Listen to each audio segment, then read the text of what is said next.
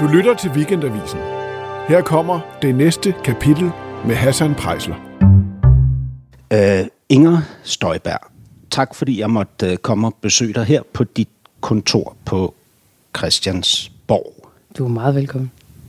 Som jo naturligt nok ikke ligger på venstregangen.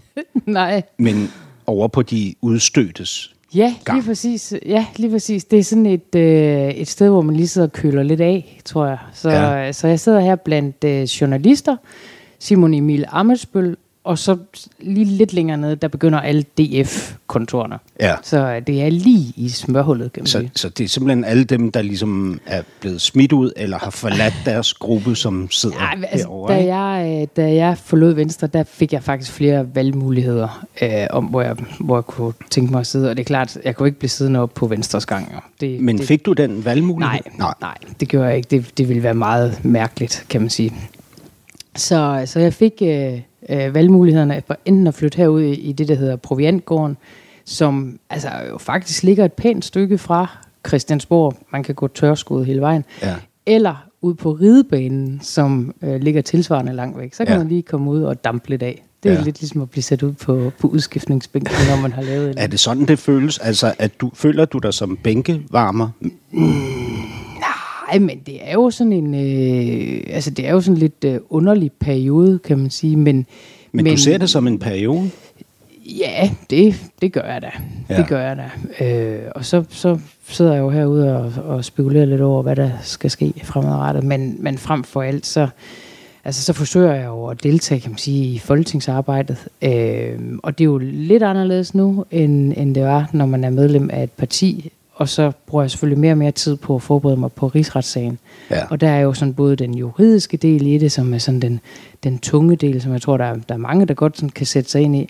Og så er der jo hele den mentale del af det, som jeg jo også på en eller anden måde skal forholde mig til. Fordi det er jo en historisk sag, og det kommer til at fylde enormt meget. Ja. Men der er ingen at spørge til råds, fordi de er jo alle sammen døde. Så der er jo ikke nogen, jeg kan ringe til. Der er ikke nogen, der ved, hvordan det er at komme igennem en rigsretssag. Nå, okay, alle dem, der har været igennem rigsretssag, altså Erik Nien Hansen og så videre, de er her ikke længere. Nej. Okay. Ja. Så på den måde, så er det meget specielt.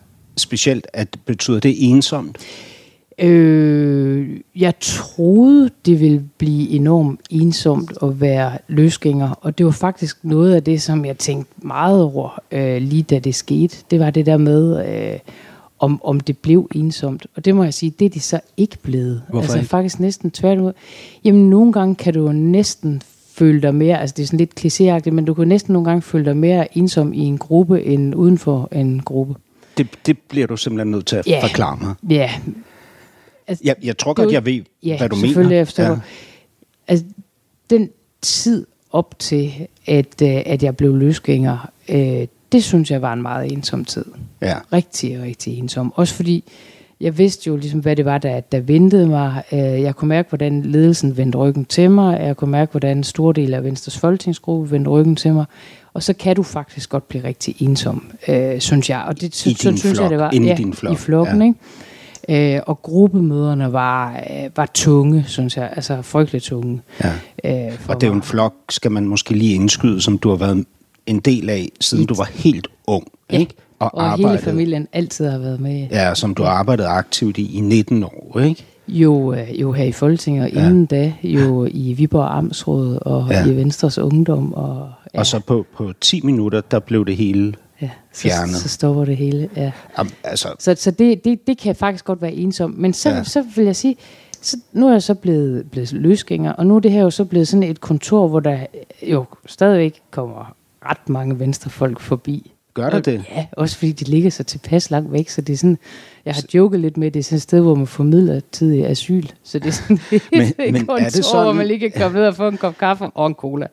Men er det sådan, Inger, at man helst ikke skal ses sammen med dig lige nu? Er det din... Det må du jo spørge de andre om. Altså. Jeg har jo ikke noget imod at blive set sammen med dem, faktisk tværtimod. Altså, men der er folk, der ikke hilser på dig, har du sagt i et interview, ikke? Af dine tidligere partifæller. Og det er sådan den lidt hårde del af det, kan man sige. Jeg hilser på alt og alle. Så må de... Det synes jeg lige, de skulle tage og øve sig lidt på. Det ville være godt. Ja. Men altså, så udover, der jo stadigvæk er mange venstrefolk, der kommer forbi. Jeg har jo masser af kontakt til Venstres bagland også. Jeg har for eksempel lige været til generalforsamling i min gamle forening. De har inviteret mig til generalforsamling. Altså din gamle forening? Venstreforening, ja. Altså i Hadsund eller Salling? Salling Sund, Venstre, Så der var jeg til generalforsamling her for nyligt. Og har jo masser af kontakt til mit gamle bagland i Venstre. Og ud over det, så kan man sige, så sidder jeg jo sådan et dejligt sted her med masser af DF'er, der kommer forbi. Og så har jeg jo taget det amerikanske udtryk til mig om, at hvis du vil have en ven i Washington, nu er det så bare en ven i Proviantgården. Ja. Hvis du vil have en ven, så køb dig en hund. Ja. Så jeg har fået en lille Labrador, der ligger her. Og det udtryk betyder jo, at du kan ikke have egentlige venner i Washington. Er det også sådan på Christiansborg, at du kan ikke have egentlige venner? Nej, det synes jeg godt. Men nogle af dine allerbedste venner har jo sammen med din folketingsgruppe svigtet dig, eller ja, og har du i hvert fald følt dig svigtet af, ikke? Jo. Fordi de har stemt for en rigsretssag. De vendte klart ryggen til mig, ikke? Men altså, der var også nogen, der stemte imod rigsretssagen. Ja. Og dem har jeg jo af gode grunde god kontakt til også nu. Ja. Så det er ikke ensomt at være mig. Men det frygtede jeg, det ville være. Ja. Men det er det ikke. Var du bekymret for det? Ja, det var jeg meget bekymret for.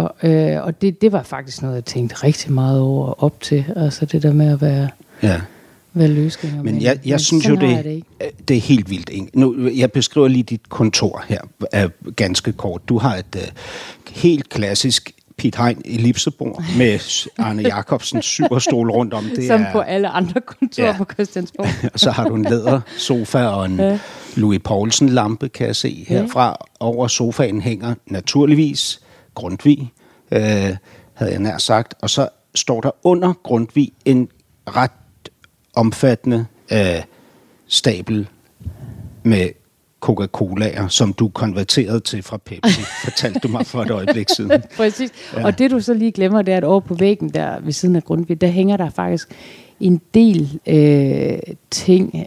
Blandt andet så hænger der to tegninger af Kurt Westergaard, lige så den som Kurt Westergaards kop med bombe-tegningen. Mohammed-tegningen.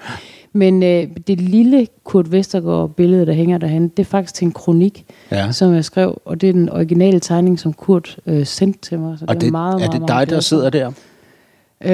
På hesten? Nej, det er ikke nå, det. Nu bliver det noget meget mærkeligt radio. Sådan noget. Nej, det er billedet til venstre. for det andet. Det viser Dannebrogs billede med en sort sky, det var, der blæser ind over. Præcis, det kan jeg næsten godt regne ud, hvad det symboliserer. Ja, både og, kan du. Fordi at, det var i forbindelse med, at jeg havde været i Afghanistan og besøgte de danske udsendte soldater. Ja. Og så skrev jeg en kronik altså om, må man sige, værdipolitik. Ja. Og så sendte han det til mig. Så har du et fjernsyn, der kører med news på, surprise, selvfølgelig. Men jeg tænker over det der, fordi man kunne jo også sige, at jeg er blevet udstødt, fordi jeg skal stoppe med det her program på Weekendavisen. Og Weekendavisen nåede at blive min flok, efter Radio 427 blev lukket, og jeg mistede den flok. Og det er jo, som freelancer, så er jeg jo efterhånden rutineret i at miste en flok og skulle finde en ny. Jeg synes, det er lige smertefuldt hver eneste gang, og jeg ligger søvnløs, når det sker, også i den her tid. Ikke? Så jeg kan simpelthen ikke forestille mig, hvor omfattende det må være for dig, som er født ind i Venstre. Din far var aktiv venstremand. Ja, din mor er venstrekvinde stadig. Nej. Ja, hun nok ikke. Nå, så hun har meldt sig ud sammen med dig måske. Okay. Men hun var medlem, siden hun var 18 år. Ja, og hun er 81 nu. På dit penalhus i skolen havde du skrevet Sven Heiselberg, som var kandidaten fra dit område. Ikke? Ja. Du meldte dig ind i VU, og siden har du arbejdet i det parti. Ja. Og nu har du mistet din... Altså, det er jo... Det er virkelig noget, der ryster fundamentet. Har du følt dig virkelig rystet i dit fundament? Jeg har følt, at fundamentet rystede under mig. Og hvad betyder det for dig? Altså for mig er det søvnløse nætter, det er selvpineri. Nej, det er det ikke for mig. Jeg tror egentlig, jeg er ret god til, hvis man må sige det, på en eller anden måde, og altid at se fremad. Jeg er ikke sådan den, der skuer meget tilbage. Mm. Og det, altså jeg plejer altid at sige, at jeg er født med en altså ekstrem lystsyn på tilværelsen og en lidt dårlig hukommelse. Og de to ting i kombination, det er virkelig godt i politik på en eller anden måde. Ja. Fordi det betyder, at man ikke sådan kommer til at bære nag. Ja. Og det er jeg glad for. Men og det, har dit lyse sind og din evne til at glemme været udfordret i denne her tid, som det aldrig har været udfordret før? Altså på den måde så, at altså fundamentet virkelig har rystet. Ja. Det har du det. Været ked af det? Ja, selvfølgelig har jeg været ked af det.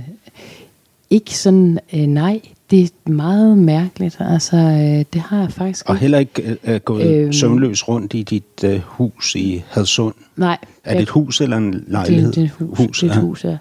Nej, altså det, der har taget hårdt på mig, det er, altså, nu skal man bare tænke på, at det hele det er væltet oven i hinanden på én gang. Både, ja. Fordi det er jo hinandens forudsætninger, kan man sige. At ja. Både rigsretssagen og at jeg forlod Venstre. Og derfor så kan jeg jo i hvert fald nu, sådan her et par måneder efter, eller nogle måneder efter, der kan jeg jo se tilbage, at det, der har rystet fundamentet, det er det, at jeg ikke er med i Venstre mere. Det er ikke rigsretssagen, som jeg kan mærke, at den går jeg sådan ind i med oprejst pande. Mm.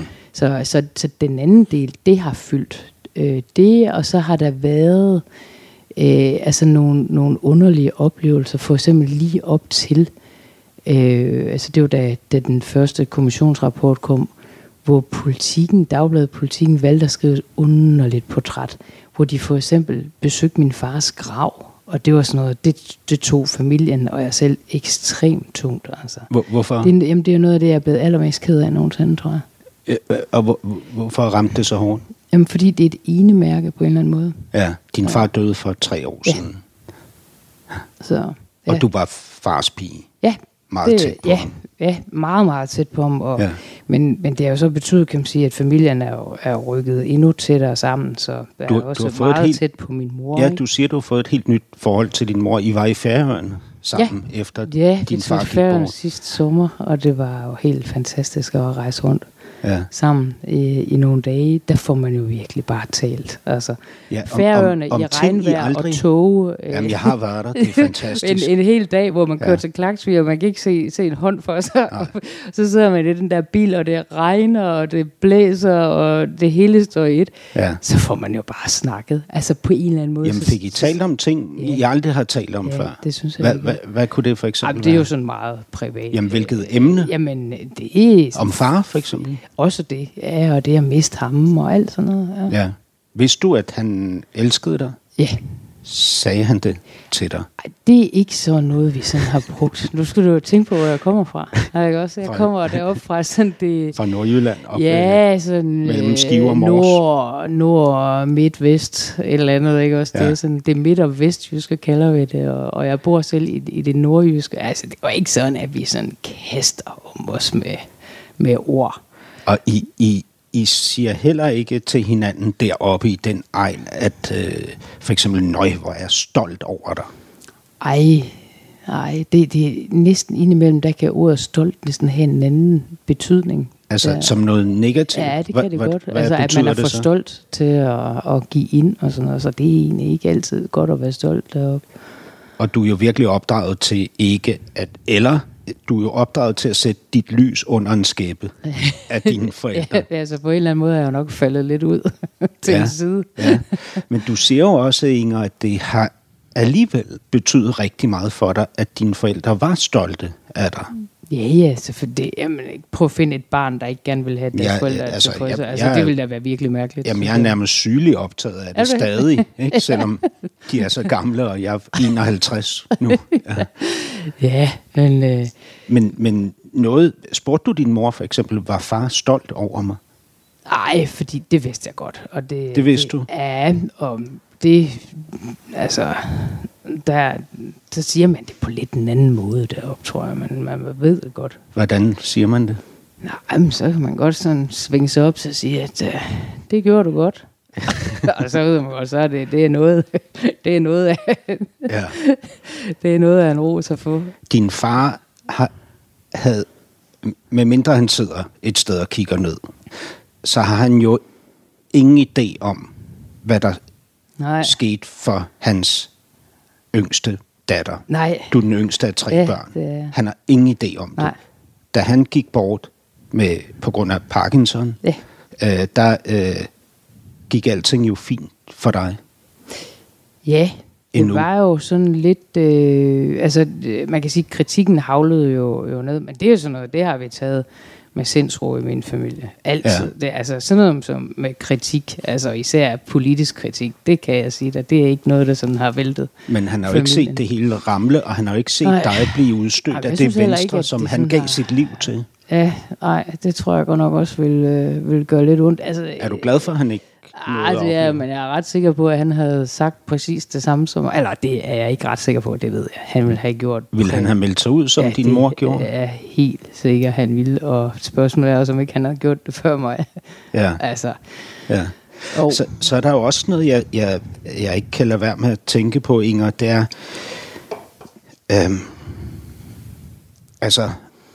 hvad man end tænker om dig, så kan man ikke tænke, at du ikke har gjort et stort offer.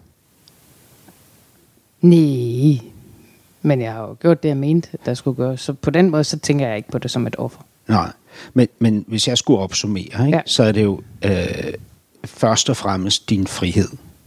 Den har du ikke længere. Du kan ikke bevæge dig, som du vil. Nej, eller så har jeg bare en anden form for frihed. Altså nogle gange så det, og at der er nogen, der passer på dig, altså i det her tilfælde her, livvagter, det betyder jo rent faktisk, at jeg har friheden til næsten at kunne bevæge mig, hvor jeg vil. Ellers så vil jeg ikke kunne bevæge mig, hvor jeg vil. Altså, hvad tænker du på? Jamen, hvis de ikke var der, så ville jeg jo ikke lige kunne bevæge mig både det ene og det andet sted hen. Det kan jeg jo nu, fordi nu er der der er jo ikke nogen steder, jeg ikke kan gå hen. Nej, men nu er det jo jeg har det lidt sådan, at ting, der er vilkår, og det er bare et vilkår for mig nu. Ja. Det kan simpelthen ikke betale sig at sidde og hænge sig i det. Nej.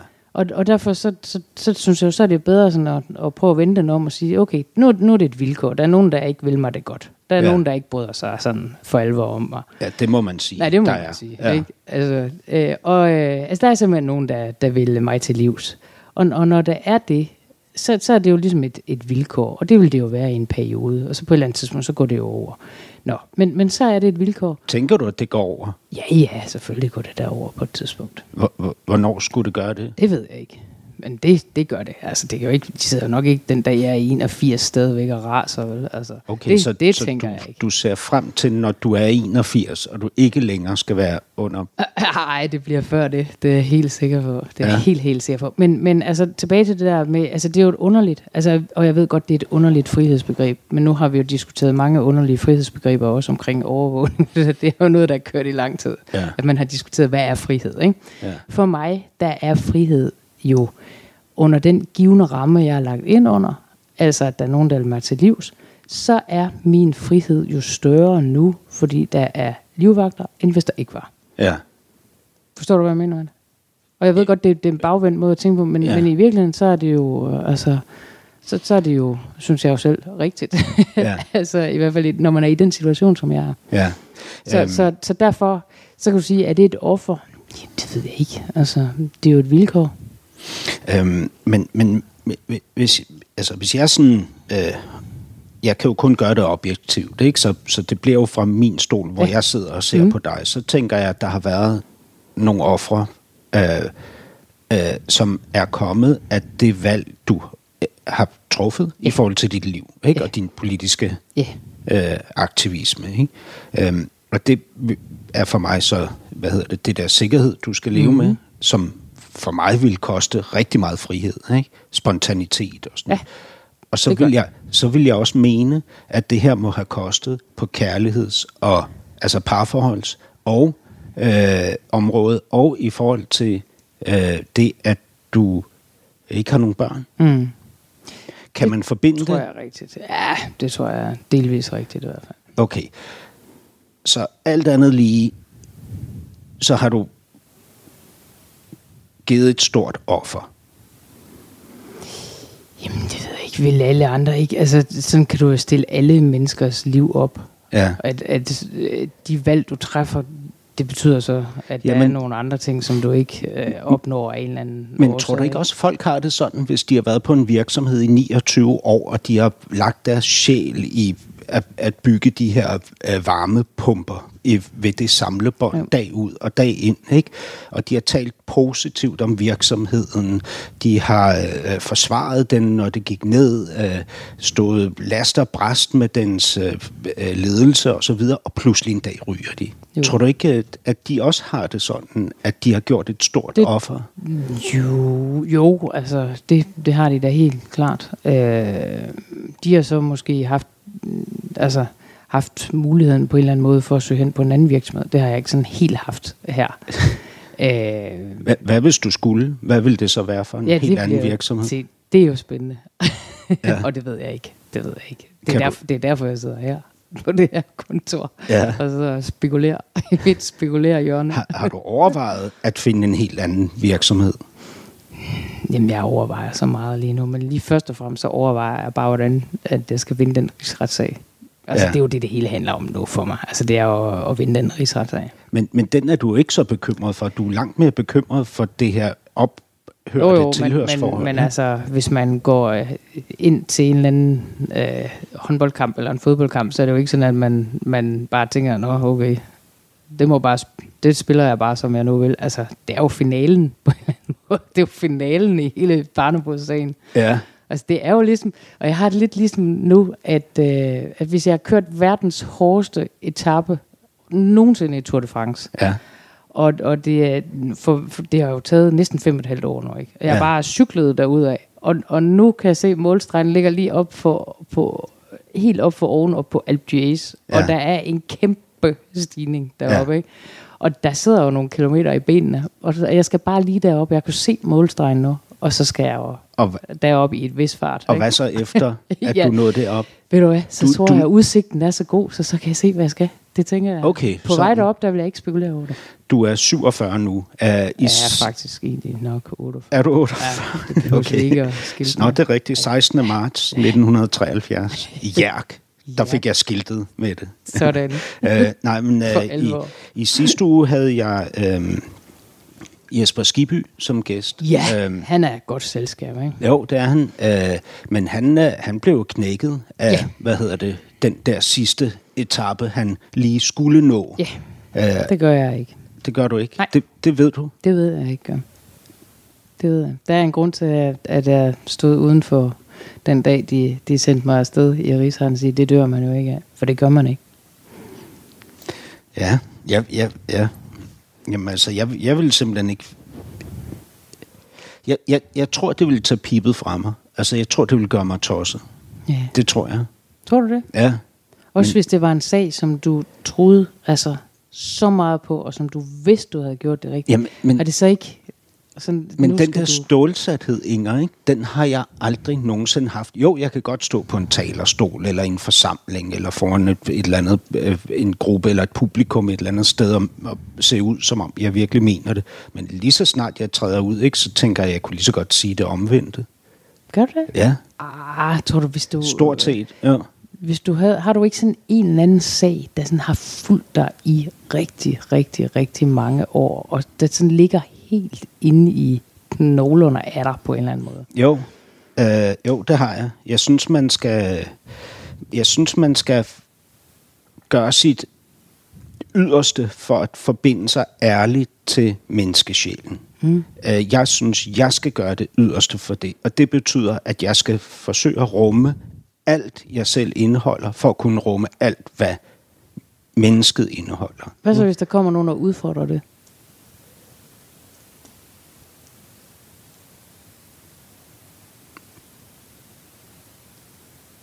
Jamen det tror jeg nok ikke, jeg vil tænke mig om, ikke, som jeg gjorde lige nu. Men jeg vil nok ikke gå en anden vej, det tror jeg ikke. Nej, så vil du kæmpe for det, ikke? Ja, det er jo det, jeg gør. Og derfor så kan man gøre det, tror jeg.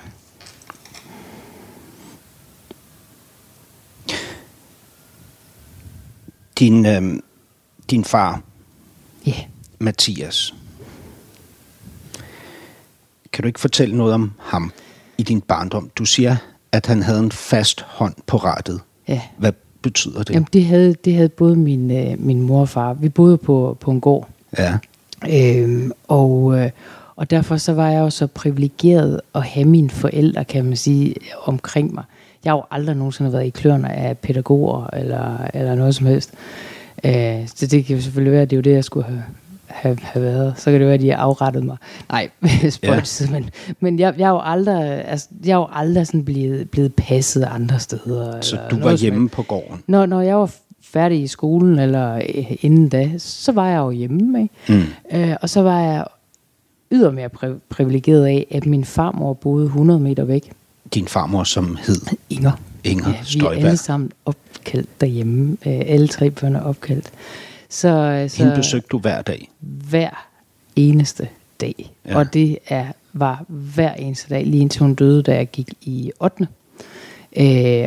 Og derom var der jo altid tid.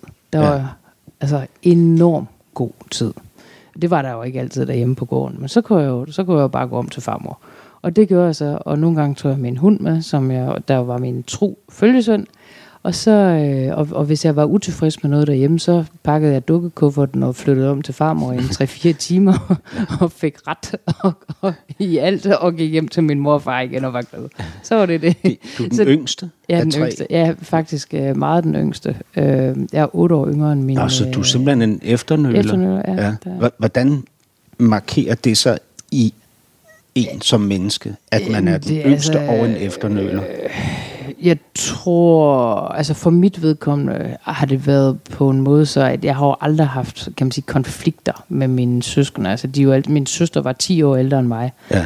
Og man kan jo så næsten se... Er du tæt på dem? Ja, det er og man kan næsten se på billederne fra dengang, at hun betragtede mig som sådan en lille dukke, hun kunne gå rundt bare og nusse med. Ja.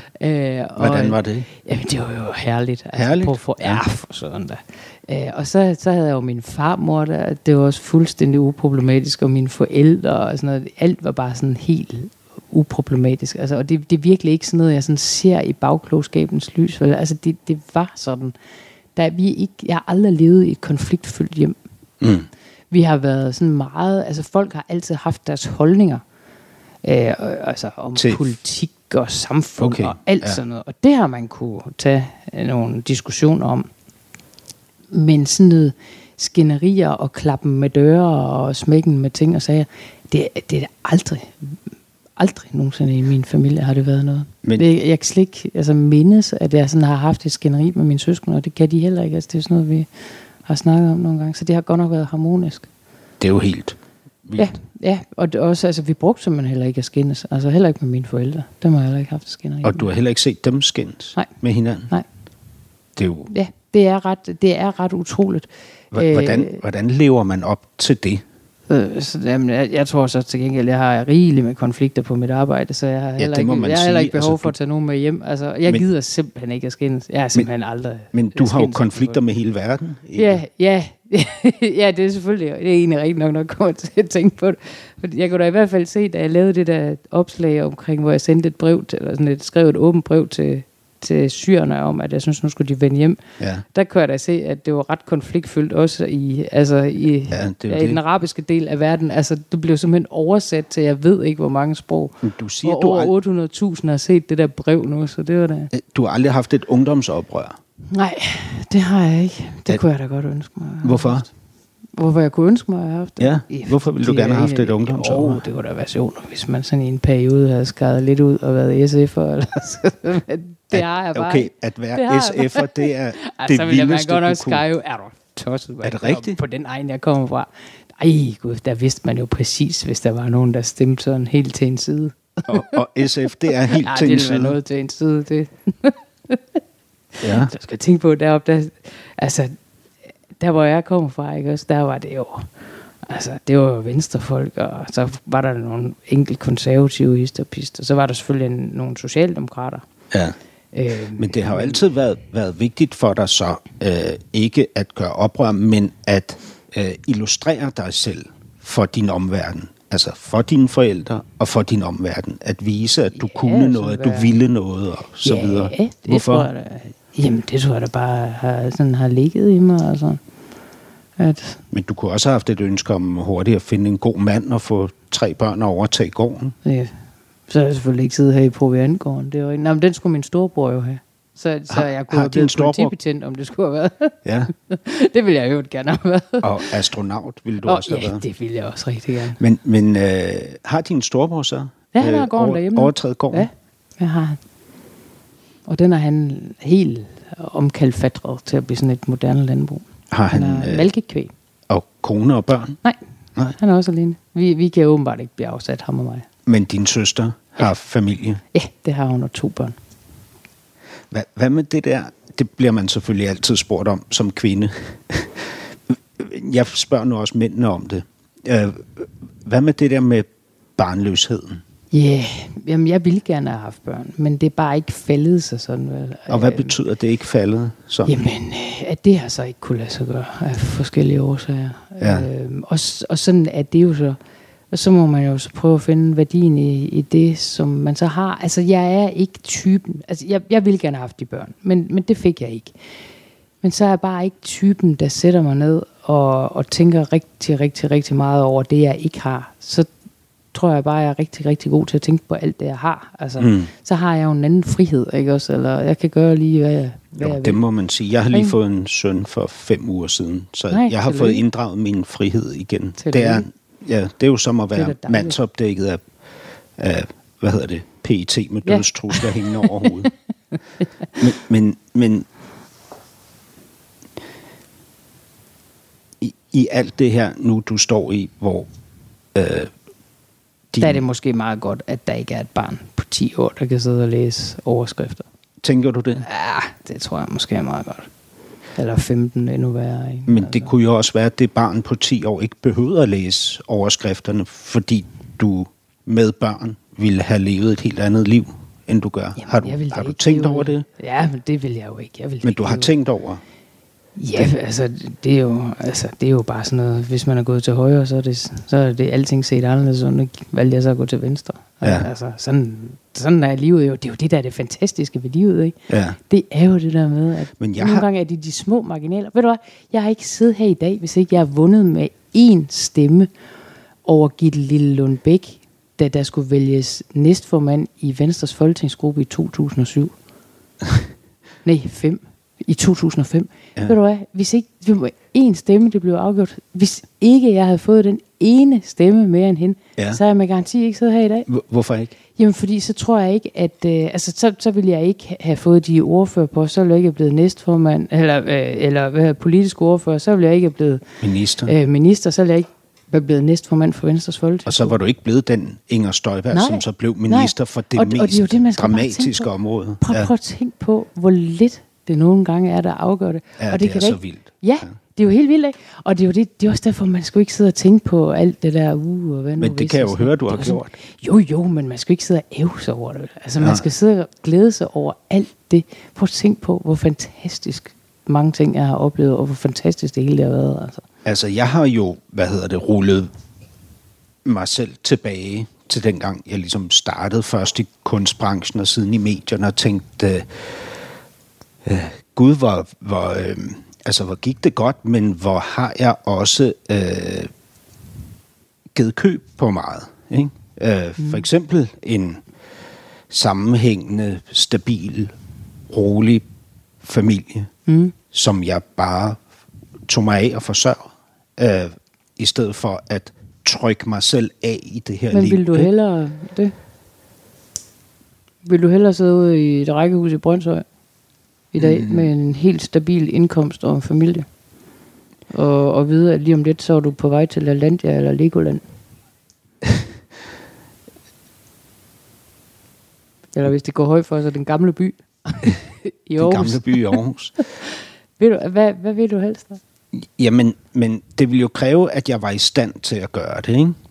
Altså, at jeg ikke var ved at gå ud af mit gode skind, når vi gik rundt på de brostensbelagte gader i den gamle by i Aarhus. Men at jeg nød det. Ikke? Men jeg har da tænkt 100.000 gange, gid jeg var sådan en, der kunne det, så jeg kunne få den oplevelse af at have min egen lille familieflok, frem for at hoppe rundt i livet og forsøge at komme ind og blive en del af en flok, som så øjeblikket efter enten ikke længere er min flok, fordi jeg har valgt den fra, eller fordi den har valgt mig fra. Ja, men så når du så står der i køen til soft ice ja. med fire børn, der ja. Bare står og vælger, hvilken størrelse soft ice de skal have, ja. Tror du så ikke, at du ville have tænkt, gud, tænk, hvis jeg har oplevet alle de ting, som den anden del af dig gerne vil opleve? Ja, vil du så ikke stå der og tænke, at lige nu der løber dit liv bare ud i kloakken, mens du står og venter på den der soft ice? Altså, er det ikke sjovere så at tænke på alle de ting, man har oplevet? Men det er jo lidt du har vildt. Været til kulturmøde på Mors og alt muligt. Du har da oplevet nogle fantastiske ting med. Jo, men det er jo lidt vildt at betragte, sine tre børn i køen efter soft ice som et liv, der er løbet ud i kloakken. Nå, nej, men det er det. Nu sætter jeg det lidt på spidsen, ikke? Altså, du står bare der og venter der, og du har lige været i den gamle by, og der har været skrig og skrål, og i morgen skal du i Legoland 4 dage. Altså, er det så, og du skal hjem til dit rækkehus. Er det så ikke sjovere at tænke på alle de ting, du oplevede? Jamen, det er jo underligt, men jeg synes, det, når du skildrer det, så lyder det enormt smukt. Ja. Har men du det slet er, ikke jo, den tanke? Jo, men jeg kunne også godt tænke mig, nogle gange kom hjem, og så stod der aftensmad på bordet, og der var en eller anden mand, der var glad. Ja. Og nogle børn, der var glade. Men tænk, hvis de alle sammen var sure, og maden var brændt på, så er det her da sjovere. Ja. Altså, man skal jo, men det er jo det, altså, det er nok egentlig bare på at sige, det er, at man skal jo glæde sig over det, man har. Og det skal man sætte pris på, i stedet for hele tiden at trække efter det, man ikke har. Det tror jeg simpelthen er det, der gør, at man får sådan, ondt i maven og ikke kan sove om natten. Ja, og det har jeg jo begge dele, både ondt i maven og kan ikke sove om natten. Tænk på alle de oplevelser, man har. Ja. Nå, men dine forældre opdragede jer med en fast hånd. Ja. Yeah. Fortæller du. Men til gengæld med stor frihed. Og så går du i skole. Der betegner du dig selv som et stille barn og en rigtig dreng. Ja. Hvad? En stille dreng. En stille dreng, det er faktisk det, jeg har skrevet. Stille dreng. Ja. Men altså, det betyder jo, at du var forsagt. Du siger, at hvis du selv fik børn, så ville du ønske, eller hvis du selv havde fået børn, ville du ønske for dem, at de var bedre til at skyde brystet frem. Ja. Det kunne du ikke. Nej, jeg var faktisk, jeg var sådan, jeg var sådan lidt forsagt. Jeg tror, jeg sådan passede mine ting. Ja. Sørgede for, at der var orden i penalhuset, om man så må sige. Sådan lidt nørdet, eller? Nej, jeg var bare ikke den, der sådan var fambrusende. Stille og... Ja, jeg var ikke sådan den, der hele tiden sad med hånden op. Hvordan var det? Og jeg ville være 100% sikker på, at når jeg rakte hånden op, så var det helt rigtigt, det jeg sagde. Ja, du har det der med, at du forbereder dig helt vanvittigt meget til det, du skal. Nej, jeg kan bare godt lide, at der er styr på tingene. At jeg sådan ved... Altså, fordi så altså, hvis man ligesom har planen for sig, så ved man også, så er der også rum til ligesom at skære ud. Altså, så er der bedre rum til at lige pludselig at tage ordet på talerstolen, hvis man ved, at der er styr på det andet. Ja, og hvordan opleves det, hvis der ikke er det? Hvis der er uorden i penalhuset? Så bliver jeg urolig. Så bliver du urolig? Ja. Og når du bliver urolig, hvordan manifesterer det sig? Så bliver du indelukket, udadfarende, råber du højt, kan du blive vred, hvis der er uorden i sagerne? Ja, men sådan på mig selv. Men altså, jeg kan virkelig, altså jeg kan sådan blive urolig. For eksempel så var jeg også lige lidt urolig i forhold til det her i dag, fordi at du ikke ville sige, hvad vi skulle snakke om. Nej. Om livet, og jeg tænkte, det var jo sådan et lidt bredt emne. Det er meget bredt. det kunne ligesom, der var ret mange udfaldsrum. så kan jeg godt sådan lige blive lidt sådan, det skulle jeg aldrig have sagt ja til. Og hvordan har du det nu, hvor jamen, der så har jeg det jo godt. Er gået 40 minutter af de 50? Nu er det snart slut. Nej, det var faktisk meget hyggeligt. Nej, jeg synes faktisk, det var rigtig hyggeligt. Ja. Er det udfordrende for dig? Ja, det er det lidt. Hvad er det udfordrende, eller hvad er... Jamen, det, jeg plejer altid sådan at have sådan meget, sådan, have mig meget besluttet for, hvad jeg vil fortælle om, og hvad jeg ikke vil fortælle om. Ja. Og... for eksempel sådan noget privatliv vil jeg ikke fortælle om. Og så ved jeg jo godt, at det kan jo blive lidt svært i sådan en udsendelse som den her, der handler om det. Ja. Om livet helt generelt, ikke? Fra A til Z. Og de to gange, hvor du har sagt, det har du ikke lyst til at udtale dig om, har begge gange været i, du har sikkert sagt det flere gange, de to gange, jeg ligesom har dokumenteret her, har begge gange været i relation til dine kærlighedsforhold. Ja, det er ikke meget for at snakke om. Du var gift med Jesper Beinov. Ja, der har kontor ikke ret langt herfra. Fordi han er pressemand for Dansk Folkeparti. Ja. Og så var du kæreste med din livvagt, Claus? Nej, han har aldrig været livvagt for mig. Vi er født og opvokset sammen. Okay, ja. Så han var bare livvagt? Ja, det havde vi intet med hinanden at gøre. Nå, okay. Hvorfor siger alle, at du var kæreste med din livvagt? Jeg tror, det er, fordi der er lavet film om den slags. Altså, det lyder jo alt andet lige mere romantisk. Du tænker på den der med Whitney Houston ja, og Kevin Costner. Og det var jeg utroligt dårlig til at synge. Men altså, hvad hedder det? Nå, så det var ikke din livvagt? Nej, overhovedet ikke. Jeg ved, I voksede op sammen. Ja, I gik i skole sammen. Han gik en klasse over dig. Ja. Og sådan noget. Havde to børn. Jeg spillede fodbold med ham. Og du har spillet fodbold med ham. Og til fastelavn sammen. Ja. Men der er jo nogle, i hvert fald to relationer. Så siger Jens Rode, at han har været kæreste med dig. Det har jeg altid Jeg har altid sagt til Jens, at han går mere op i det, end jeg gør. Og så har han sagt her for nylig, det var som om, du heller ikke dengang ville være ved det. Okay, så i jeres forhold, der gik han også mere op i det, end du gjorde? Nej, prøv at høre, vi var sådan noget 16 og 17. Det var okay. Ja. Så jeg tror, i dag vil du sige, man datede, tror jeg. Tror jeg, hvad jeg vil sige. Man havde en ting sammen. Ja. Eller andet. Jeg ved ikke, hvad man vil sige. Men nu sidder vi nede på bagerste række og betragter verden i Folketingssalen. Ja, fordi han er jo og også, Lars Løkke også udstødt. Ja. Men nu er han kommet med i en anden flok, jo. Men uden ligesom, fordi vi kan jo ikke sidde her og tale om mennesker, der ikke har valgt at være en del af det. Nej, det skal man ikke. Så derfor vil jeg aldrig bede om at fortælle, hvad det var ved Jens Rode, der gjorde, at du ikke ville være kæreste. Det var dog ikke. Men hvad er det ved dig, Inger, der gør, at dine forhold går i opløsning? Det ved jeg ikke. Det ved jeg simpelthen ikke. Men du har tænkt over det? Nej, det har jeg, men så er det jo nok noget, jeg sådan vil holde for mig selv, tror jeg. Okay, så gør jeg foran. Ved mig, der er det, at jeg bliver, når jeg er presset, bliver jeg indelukket og kort for hovedet. Jeg vil endda sige, at hvis jeg er meget presset, så bliver jeg hissig. Og hvis jeg er mega presset, så bliver jeg faktisk hysterisk. Og det må være meget, meget ubehageligt at være en del af, hvis man er låst inde i en lejlighed sammen. Og, ja, det... og der så også er børn. Ja,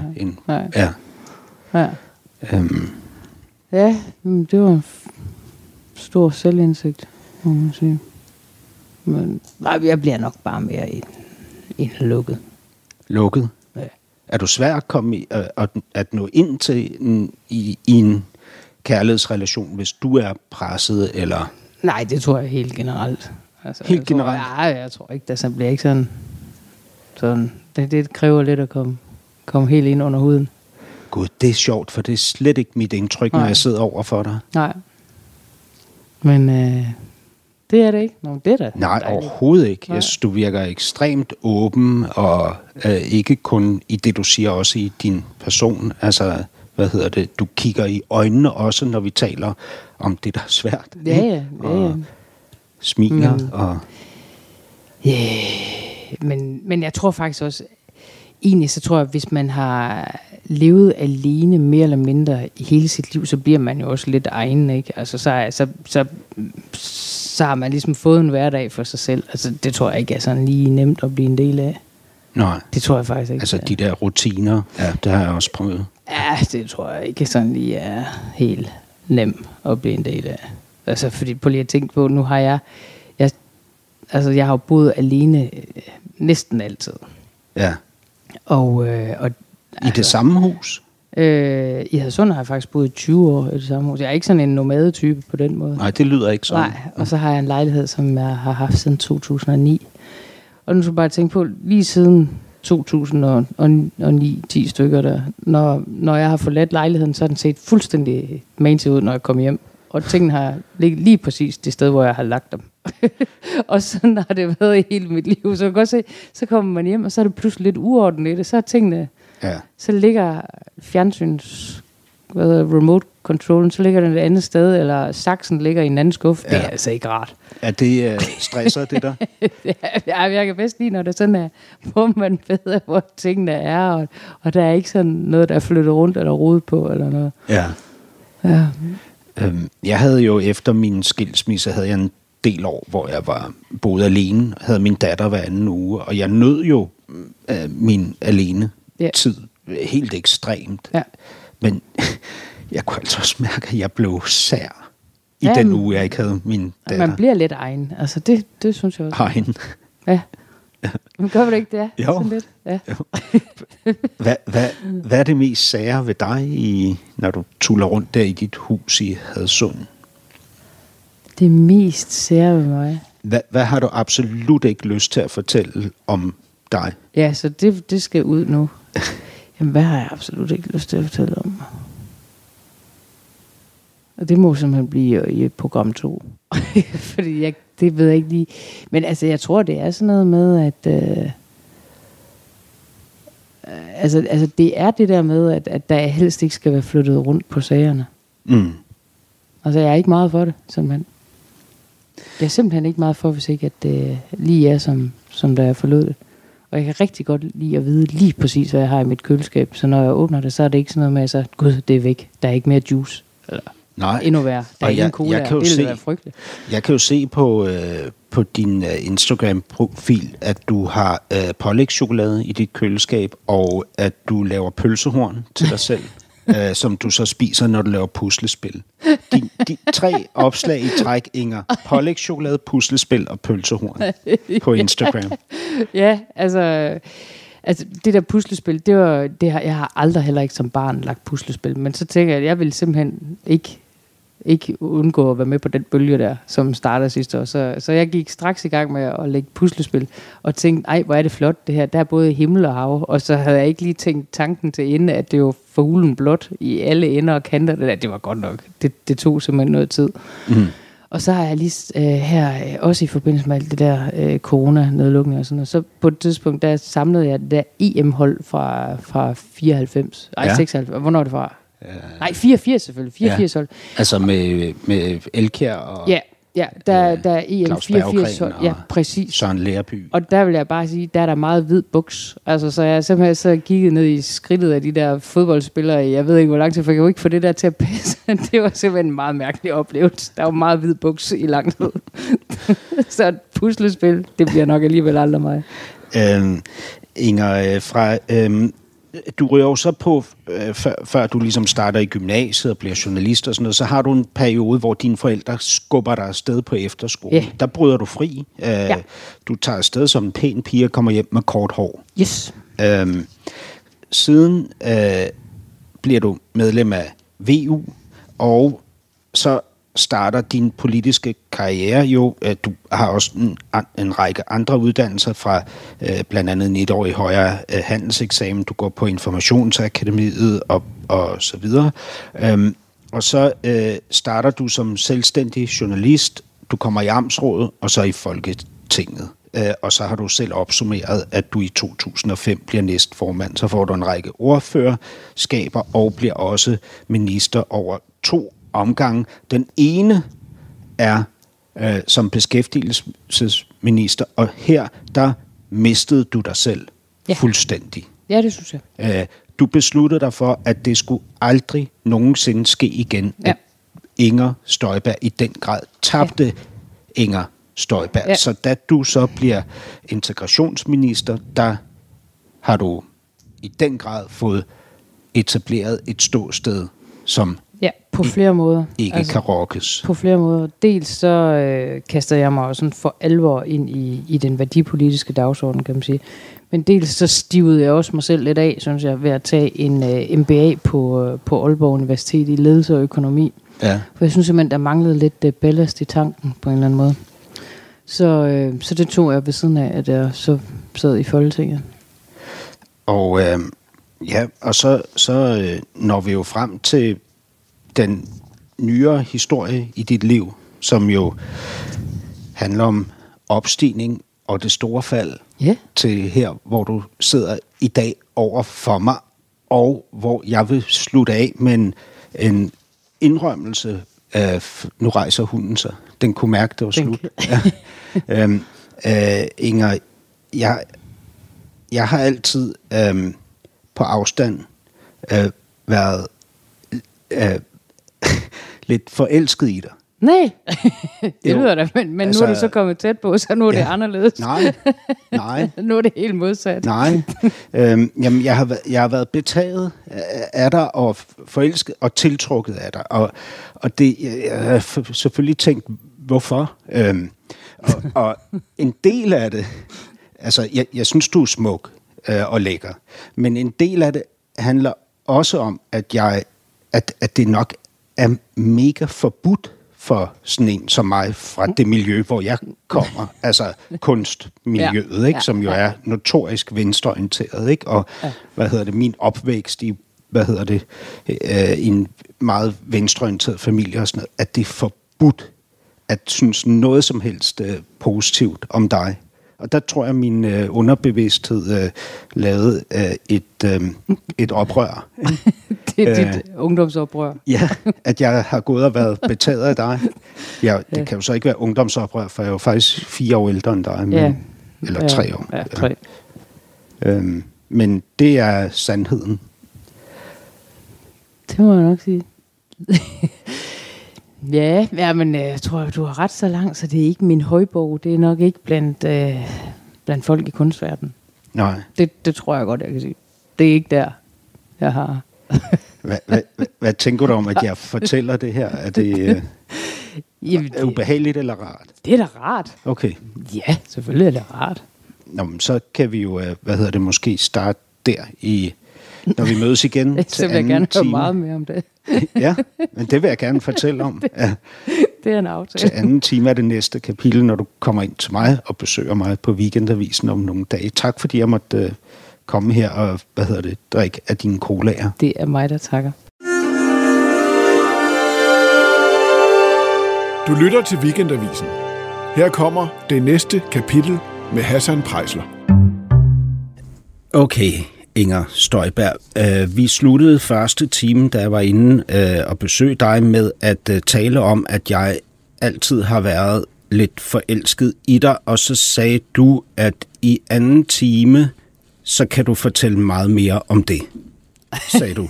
Så. Ja, til dig? Ja. Ja, det glæder jeg mig meget til. Gør du det? Ja, altså, sådan som man nu gør. Ja, jamen altså...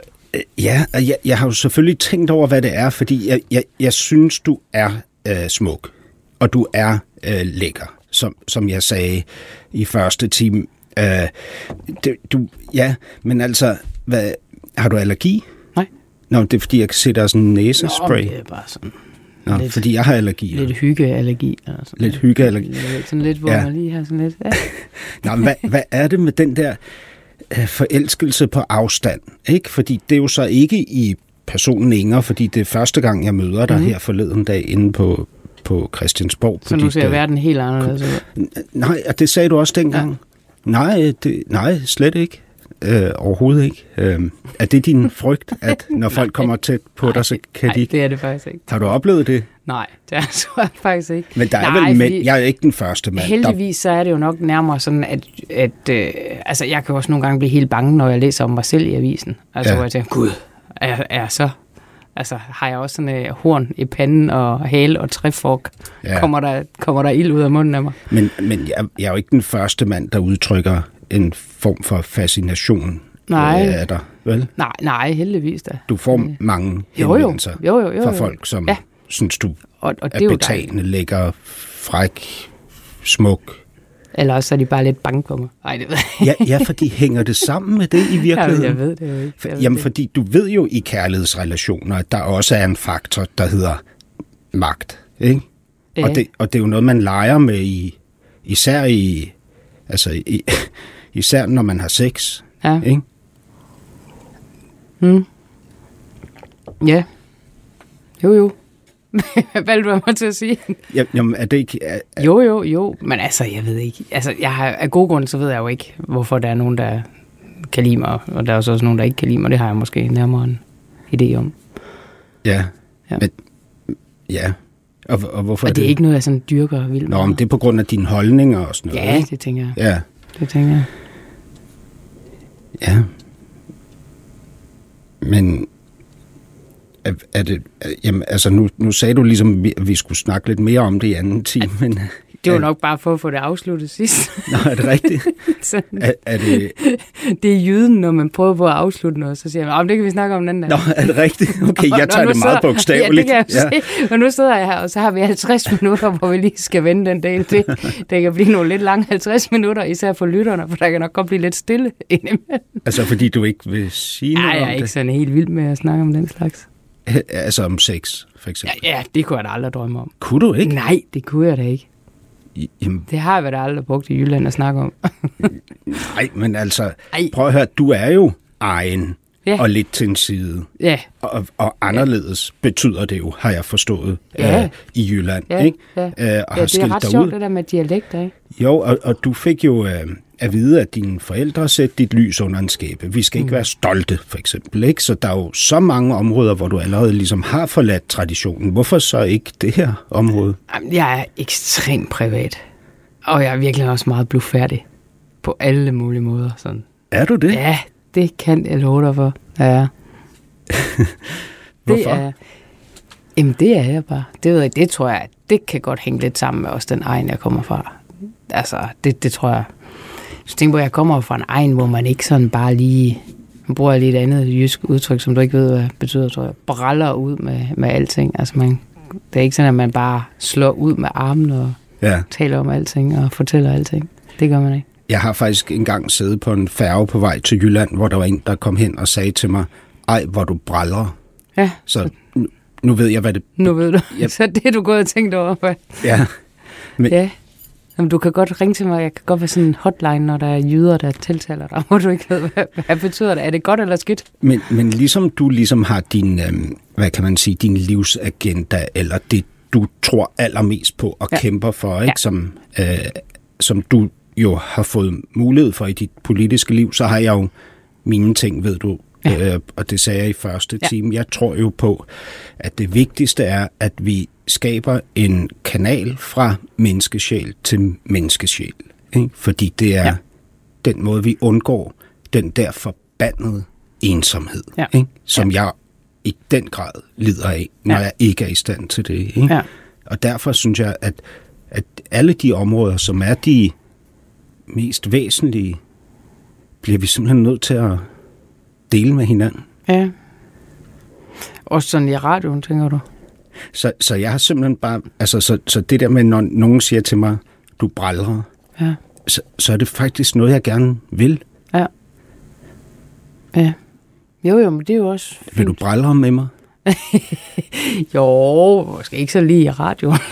Nej. Tænker jeg. Men uden for radioen ville du gøre det, brælder med mig? Altså, jamen det kommer jo lidt an på, hvad du ligger i det, for jeg er ikke helt sikker på, at vi helt ligger det samme i det. Men, altså tale om de ting, der gør en blufærdig og usikker, og det, der normalt tilhører det private. Nej, jeg er nok meget privat, tror jeg. Det er de færreste. Det tror jeg også, jeg sagde sidste gang. Nu sagde jeg til dig, da vi gik ind, at jeg kunne simpelthen ikke huske, hvad vi talte om sidste gang. Men det er jo mest, at det er jo ikke fordi, på nogen måde, det var uinteressant. Tværtimod, jeg tror mere, det er jo sådan noget med, at altså det blev meget... Altså, det er meget lang tid siden, jeg har lavet et interview, ligesom det sidste. Ja. Fordi jeg synes, jeg sagde meget mere, end jeg nogensinde kunne finde på at sige. Og det er jo en cadeau til dig. Ikke? Nå, tak. Så der kan man jo på en eller anden måde sige, at der brallede jeg ud med ting, som jeg ikke ville have normalvis have sagt. Men har du overvejet, hvorfor du så lige nu i dit liv valgte at sige ja til det her program, fordi vi har jo forsøgt at få dig med i lang tid, det. Og det har været svært. Mm-hmm. Det har jo været umuligt indtil nu. Ja. Ikke? Ved du, hvorfor du gerne vil nu? Altså, jeg kan huske, da jeg lavede det i det gamle koncept, det var så ikke med dig, men det var med Søjden, ikke? Jo. Der kan jeg huske, at der havde jeg lidt samme oplevelse som nu, at jeg jo i virkeligheden kom til at sige meget mere, end det jeg egentlig havde tænkt mig at gøre. Ja. Men på en eller anden måde, så blev det egentlig også et interview, som jeg holdt ret meget af, fordi jeg synes, at det blev meget ærligt. Og hvorfor er det rart? Altså for mig, der synes jeg, at det at ture og vise sårbarhed, det er jo sådan det vildeste, man næsten i min verden kan gøre. Ikke? Ja. Altså også at sige, at der er også ting, man bliver ked af og bange for. Og... ja, og der er ting, man bliver rigtig glad for. Altså, det synes jeg jo, når tingene ikke lige kører efter en snor. Ja. Fordi det tror jeg, at jeg har haft en tendens til, og har en tendens til, at det, så er man ligesom i comfort zone. Altså når det kører efter en snor planlagt ud fra... Ja, og derfor så tror jeg også, at jeg sagde sidste gang det der med, at det var jo ret angstprovokerende, det der med, at jeg ikke anede, hvad vi skulle tale om. Og når der så pludselig er gået 50 minutter, og man så sidder tilbage og tænker, hold da op. Ja. Det var meget, vi var omkring. Ja. Så er det jo sådan lidt angstprovokerende. Men ja... Så du fik jo ikke rigtig svar på, hvorfor jeg sagde ja, men jeg tror måske, at det hænger sammen med, at... altså, nogen... gange, så har man måske lidt mere mod til at være ærlig, end man har andre gange. Og der tror jeg er lige sådan en fase der. Kan det være, udover mod, kan det også være et behov? Nej, det synes jeg ikke sådan. Jeg tænker mere, det er sådan, nu jeg er sådan lige et sted, hvor jeg tænker, nu tør jeg godt lige at sige lidt mere. Ja, og hvorfor tror du er det sted? Det ved jeg ikke. Det ved jeg simpelthen ikke. Måske fordi på en eller anden underlig måde med alt det usikkerhed, der er omkring. Og man kan jo sige, hvis man sådan ser det udefra, hvis man nu falder ned fra månen og kigger, eller hvis man nu sad op i en af de der UFO'er, der måske findes. Ja, det bliver så spændende. Jeg glæder mig så meget til, at det der det bliver lagt frem. Håber du på, at det findes? Ja, men ja. Det ville da være underligt, hvis vi var helt alene. Ja. Altså, i et uendeligt univers skulle vi så være de eneste. Det ville da være helt mærkeligt. Der sidder der nogen... de der langt forud for os, de sidder der og tænker, hold da op, nogle små myrer, der render rundt dernede, for at se, hvad de sidder der laver. Kan du selv have den fornemmelse nogle gange, når for eksempel du, som nu har mistet alt, at du tænker, hold da op, hvor er vi bare nogle små myrer, der render rundt og laver et eller andet? Nej. Nå, fordi sådan kan jeg godt have det nogle gange. Nej, jeg synes mere, det er sådan der fascination af, at der er... altså, at vi ikke er alene. Det tror jeg simpelthen ikke. Men det må vi se. Det bliver virkelig spændende. Men altså, jeg tror, det der med, hvis man nu kom ned med den der UFO og kiggede, så ville man jo godt nok tænke, Jesus, det er lidt kaotisk. På en eller anden underlig måde, så synes jeg hviler meget i det. Altså, og jeg tror, at det hænger noget sammen med det der med, at familien ligesom er rykket tættere sammen. De rigtige venner er rigtig rykket sammen, og så er der nogen, der er blevet skilt fra og sådan noget. Så på en eller anden måde, så hviler jeg faktisk meget i det. Og det er jo nok måske lidt det der med, at der kan være helt stille i, eller der er helt stille i orkanens øje. Ja. Så måske sidder jeg bare lige i orkanens øje lige nu. Ja. Men det ved jeg jo først om noget tid, ikke? Men jeg tror, det hænger sammen med det. I hvert fald på de udstøttes ø, ikke? Eller de udstøttes gang, ikke? Sidder du så og mærker et mod til sådan, at turde være det der med altså, at hvile i sig selv. Ja. Det synes jeg gør lige nu. Det er jo også svært at hvile i sig selv, hvis man nægter at være sårbar. Fordi man er jo selv sårbar også. Ja. Ja. Altså, der er jo ingen tvivl om, at alt sådan noget her, det gør jo, at der er jo nogle ting, man sådan ligesom kommer til at tænke igennem. Og også det der med, at der ligesom er venner, der ikke er der mere, og pludselig så dukker der nogle nye op, eller nogle af de gamle venner, man bare kan mærke, der rykker helt tæt på nu, ikke? Det gør jo noget ved en. Altså, og underligt nok, så kan det jo gøre noget godt. Ja. Altså. Jeg havde for ikke så længe siden Peter Aalbæk... du ved, af filmproducenten som gæst. Han fortalte om tiden efter hans Harvey Weinstein-moment, ikke? Hvor han blev fældet. Ja. At han oplevede at miste det hele, men at vinde noget, han aldrig ville have troet, han skulle vinde. Altså egentlig kærlighed. Ja. Ja. Er det sådan, du har det nu? Han troede, alle ville vende ham ryggen, ikke?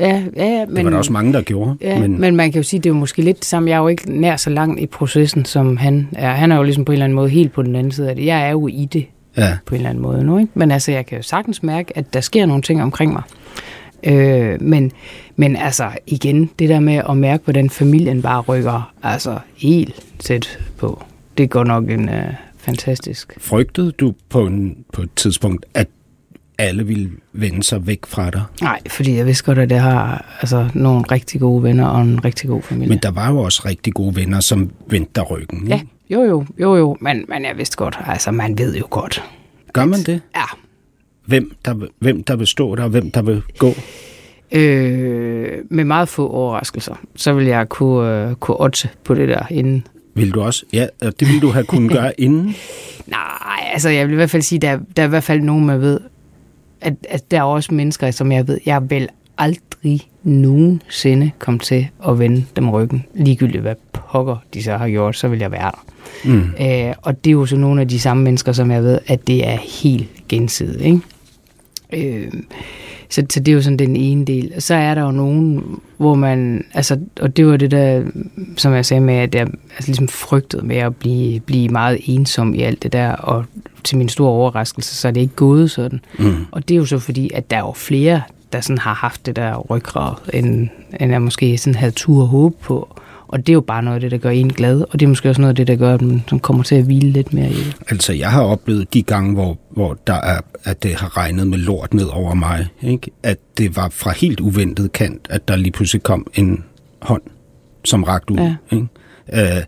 Men der har jo været én ting, som jeg har vidst ville være der uanset hvad, og det er jo min nærmeste familie, det vil sige min partner, mine børn, ikke? Altså...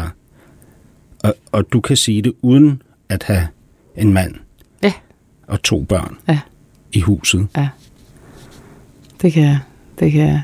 Jeg vidste godt, at der var nogen anden, der ville bare være. Det der er fantastisk. Ja, det er jo helt... det er jo noget af det, man bare altså skal... Og det tror jeg egentlig altid, jeg har været ret god til at sætte pris på, og altid sådan har haft med mig det der med, at jeg bare har vidst, at der er nogen, de svigter aldrig. Og det forpligter jo så også, altså, fordi så skal man jo selv være der, ikke? Ja, i venskabet. Ja. Ja. Kan du fortælle noget om dine venskaber? Hvem er dine allernærmeste venner? Er de politikere?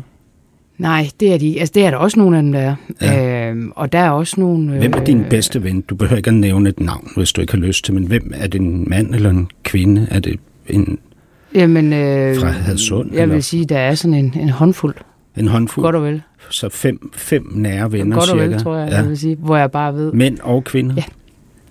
På din egen alder? Ja. Alle sammen? Nej, altså hvis man sådan tænker lidt efter, så sidder der også nogle lidt ældre derude, som jeg bare ved, de vil altid lige lægge armen om mig. Hvor har du ligesom, hvordan er de trådt ind i dit liv? Hvornår? På forskellige tidspunkter, eller? Ja, det er det. Det er på helt forskellige tidspunkter. Men jeg er sådan en, der... Altså, jeg har mange af mine helt gamle venner også. For eksempel så har jeg en veninde, det er hende, som du også har nævnt før, Lene. Lene, ja. Vi snakker ikke så tit sammen, men jeg kan love dig for, den dag, hvor huset brænder, der ved jeg godt, hvem der har hæveslangen. Altså, så er det bare over hende. Eller hun kommer nok selv med den, tror jeg. Altså, det er... Har du oplevet det i den her sammenhæng? Ja. Hvor hun kom til dig med haveslangen og sagde... Ja, men jeg har også veninder, der bare... Altså flyttet ind. Det var sådan set ikke noget, jeg sådan havde kæmpestort udskål. Altså nu her, i den her periode? Ja. Nå. Der omkring nytår, dukker der lige pludselig en op, der bare lå op på sofaen.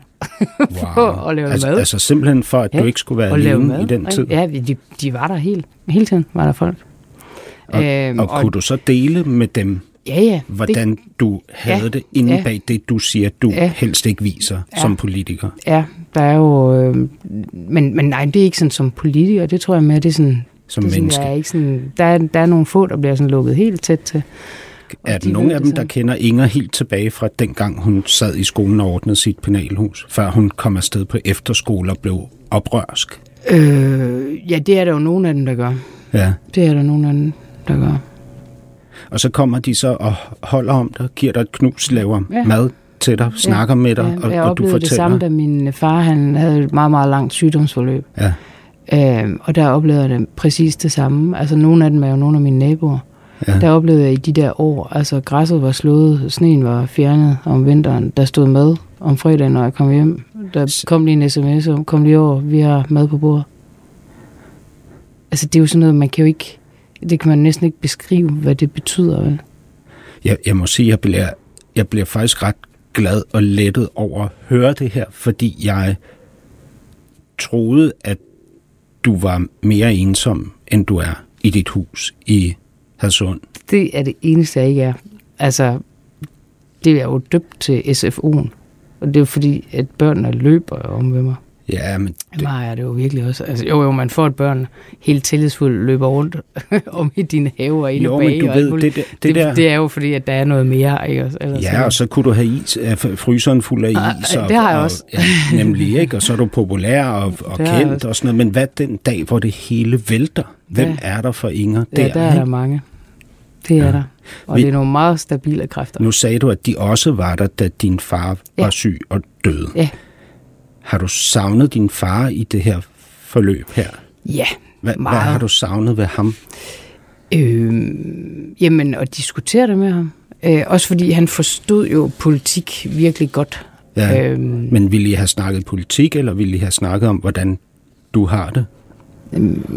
Altså, de to ting, de er jo sådan uløseligt forbundet. Ville du have fortalt ham, hvor ked af det og skuffet du er, hvor... Ja, men det vil han også instinktivt vide. Ja. Altså, igen, du vil simpelthen have så godt af at komme 14 dage op og på min storebrors gård og være deroppe. Og så opleve, hvor lidt man behøver at sige, for at man har været omkring det hele. Man går ikke og brælder. Nej, der bliver ikke brældet meget deroppe, det kan jeg lige hvis sige. Hvis du inviterer mig, så tager jeg med, det er helt sikkert. Det kan jo være meget. Måske ikke 14 dage. Nej, det vil blive meget intens. Nej, men det er jo lidt sådan en egen, hvor man ikke sådan taler så meget nødvendigvis. Men der bliver sagt meget alligevel, men bare meget få ord. Ja.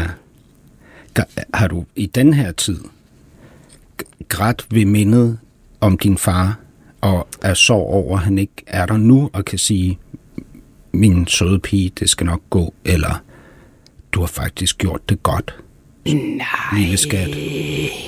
Altså nu, det ville falde min far lidt tungt at sige. Hvordan ville han have sagt det til dig? At han kan se dig, og at det må være hårdt for dig, at han støtter dig, og at han faktisk synes, du har gjort det godt. Hvordan ville han... Så er det bare ved at være der. Bare ved at være der? Mm. Og kigge på dig? Eller? Ja, og sådan min mor, det er da sådan det samme. Og så det der med sådan at være altså... For eksempel, det ved jeg ikke, om man kan forstå, hvis ikke lige man er politiker. Det kan man måske godt. Men altså det der med sådan at dukke op til, hvis jeg skulle holde en tale, så er de der lige. Så er min storebror, min mor der lige, eller min søster. Eller... Ja. Så skal jeg overholde Sankt Hans tale, så tager min søster og min bror og mig afsted sammen. Ja. Og hvordan føles det?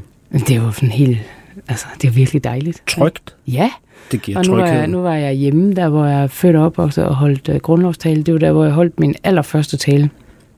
Det har været tilbage jo i 92 på sportspladsen, hvor jeg grundlagde min fodbold- og håndboldkarriere parallelt, og det kan man nok godt høre, det er ikke noget, der sådan har trukket altså mange tråde efter sig, kan man sige. Det var ikke et stort talentarbejde, der blev fuldt op på det der, men så hjemme på boldbanerne der havde de så arrangeret et grundlovsmøde, og der var jeg så og tænkte så. Altså udover at min familie var der, så dukkede der gamle skolelærer op, som jo for længst var blevet pensioneret. Nu kom der en fra Aarhus og sådan noget, min gamle tysklærer, og så jeg tror hun synes lige, hun vil lige komme og bakke op om det her, og hun kan ikke have været stolt over min tysk kundskaber i hvert fald. Det har været noget helt andet, hun har dukket op for. Altså det er jo helt fantastisk, ikke? Ja. Og det der med, når nu sådan lokalsamfundet, der hvor man er født og opvokset. Det ligger jo et stykke vej, trods alt fra hvor jeg bor, når man så kommer hjem, og så de bare er der alle sammen. Men det er jo ret vildt det her, ikke? Altså på den måde minder det jo meget om Peter Aalbæks historie, kan man sige. Mm. Altså, han får jo opbygget et imperium. Det har du jo også gjort, altså. Og han gør det med sig selv i fronten som en meget markant figur. Og Inger, det har du også gjort, ikke? Og den dag imperiet falder, og figuren vælter, det ved jeg ikke, om den er, men i hvert fald ikke kan opretholdes på samme måde, så opdager man, hvem der egentlig er der, og hvad det egentlig handler om. Ja, måske. Altså, man oplever i hvert fald det der med, at der er bare nogle kræfter derude, altså, der bare vil en det rigtig, rigtig godt. Ja. Og der er bare nogle mennesker, som har det der ryggrad, ikke? Altså, det er vel det samme, han også oplevede. Ja. At der bare var mennesker, der bare, altså... Det er jo også et spørgsmål om, at de skal jo også stå ved sig selv. Altså, det er jo ikke bare at gøre. Vi talte jo om sidst det der med, jeg brugte et ord, der hed, eller en sætning, der hed, at gøre et offer. Det vil du ikke acceptere, det ord. Jeg forstår ikke, hvorfor du ikke vil acceptere, fordi altså, vi gør alle sammen ofre i det her liv, ikke? Altså, hvis man får 7 børn, så har man gjort et offer, fordi der er noget andet, man så absolut ikke kan tillade sig, aldrig nogensinde kommer til at gøre. Og sådan er det, ikke? Jamen, det er jo sådan bare, der ser jeg jo bare lidt anderledes på det, ikke? Ja, altså. Du kalder det et vilkår. Ja.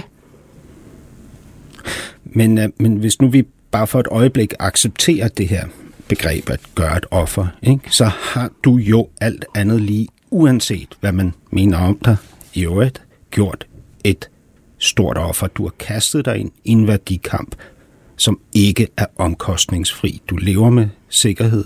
Du har ikke friheden, sådan som du havde den før du kastede dig ind i det her. Og folk, ret mange folk, vil gerne slå dig ihjel.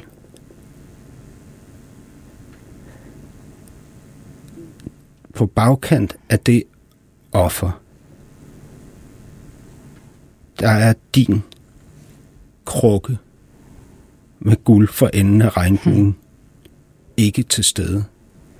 Fordi takken fra dit parti, din flok, som du har været i 19 år professionelt, men hele dit liv i øvrigt, er at smide dig på bålet, kassere dig, fyre dig. Men altså, jeg er bare ikke enig i din udlægning på en eller anden måde. Og det der begreb med at give et offer. Men altså, nu lader vi det være, fordi den diskussion, det kan ikke betale sig på tid på, fordi det kommer der ikke noget ud af. Men i forhold til det med krukken med guld, og at man så blev, altså ligesom, eller at jeg ligesom bare blev smidt ud. Men det kan jo godt være, at den flok, men når du så kommer hjem til Harvey og holder din grundlovstale, som jeg gjorde, og at der så bare sidder 100 mennesker, som jeg alle sammen kender, som der altid har været der. Mm. Ikke også? Og som det ikke engang været annonceret. Men vil at det her, det skulle foregå, så sidder de der bare. Det er da helt fantastisk. Så kan man da ikke tale om, at man har bragt et offer. Prøv at forestille dig, hvor trygt og godt det er. Det forstår jeg, og at du så kigger op, der står din tysklærer, der står din mor, eller din bror, eller din søn. Det forstår jeg, det er jeg helt med på. Ja. Men hvis det havde været din ambition, så var du gået ind i lokalpolitik, ikke? Kommunalpolitik. Du har jo talt ikke kun til nationen, men til hele verden, Inger. Ja. Du har jo haft andre ambitioner end det, ikke? Og på den ambitionstrappestige, eller alter, eller hvad vi skal kalde det, ikke?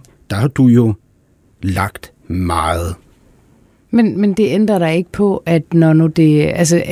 Altså for mig, der er det jo ligesom det nære, der betyder noget, og at det, at grundlaget, fundamentet, alt det, der har gjort, at jeg har stået altså, med benene sådan relativt solidt plantet uden at vælte, også når nu det stormede, at de er der stadigvæk.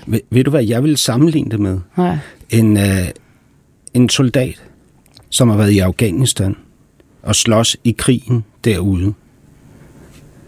Og de får faktisk smidt Taliban ud af Helmand og etablerer nogle pigeskoler, forsikret et par hospitaler osv. Så kommer de hjem, og kort tid efter, så overtager Taliban regionen igen, og ingen omkring dem udviser nogen som helst vilje til at belønne og anerkende den indsats.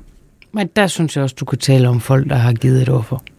Der synes jeg, der synes jeg, det er helt rigtigt. Ja. Men det synes jeg ikke for mit vedkommende. Det synes jeg virkelig ikke. Der synes jeg virkelig, du kunne tale om mennesker, der har sat liv og helbred på spil, sat deres familier på spil, altså på alle mulige måder har bibragt noget, som man virkelig må beundre.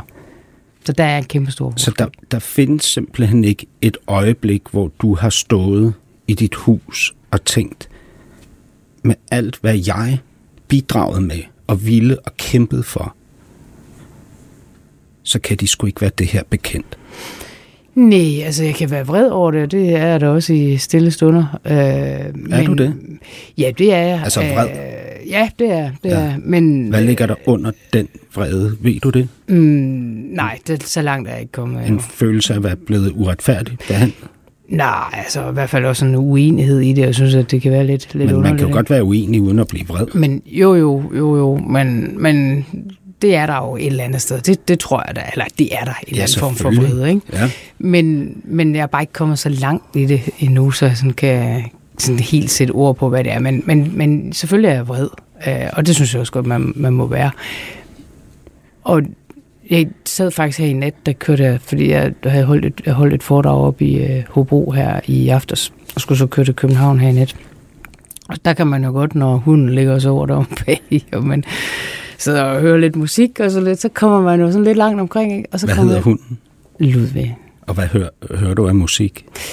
I aftes der var det faktisk, Taylor Swift's, den der Corona-plade, hun havde lavet, som jeg synes, der er sådan en helt støbt plade. Det er jo noget helt andet musik, end det hun nogensinde før. Har du hørt den? Nej, den er faktisk virkelig god. Men der sidder du så og lytter? Der. Og... Ja, men jeg er bredt omkring på musik, fordi når jeg så er træt, så hører jeg de nattergale. Eller Grand Prix, så er det ikke rart at være i bilen. Jeg kan alle teksterne. Så det er så nok meget for os at holde mig vågen.